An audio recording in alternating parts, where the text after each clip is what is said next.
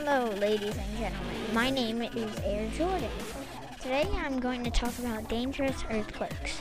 An earthquake is a sudden and violent shaking of the ground, sometimes causing great destruction as a result of movements within the Earth's crust. If there's an earthquake, you should duck and cover.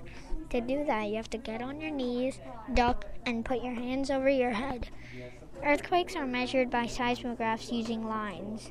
The biggest earthquake ever was on May twenty-second, nineteen sixty in southern Chile. It was assigned a magnitude of nine point five. That is huge. Thank you for watching the show. Goodbye. Oh no, it's an earthquake.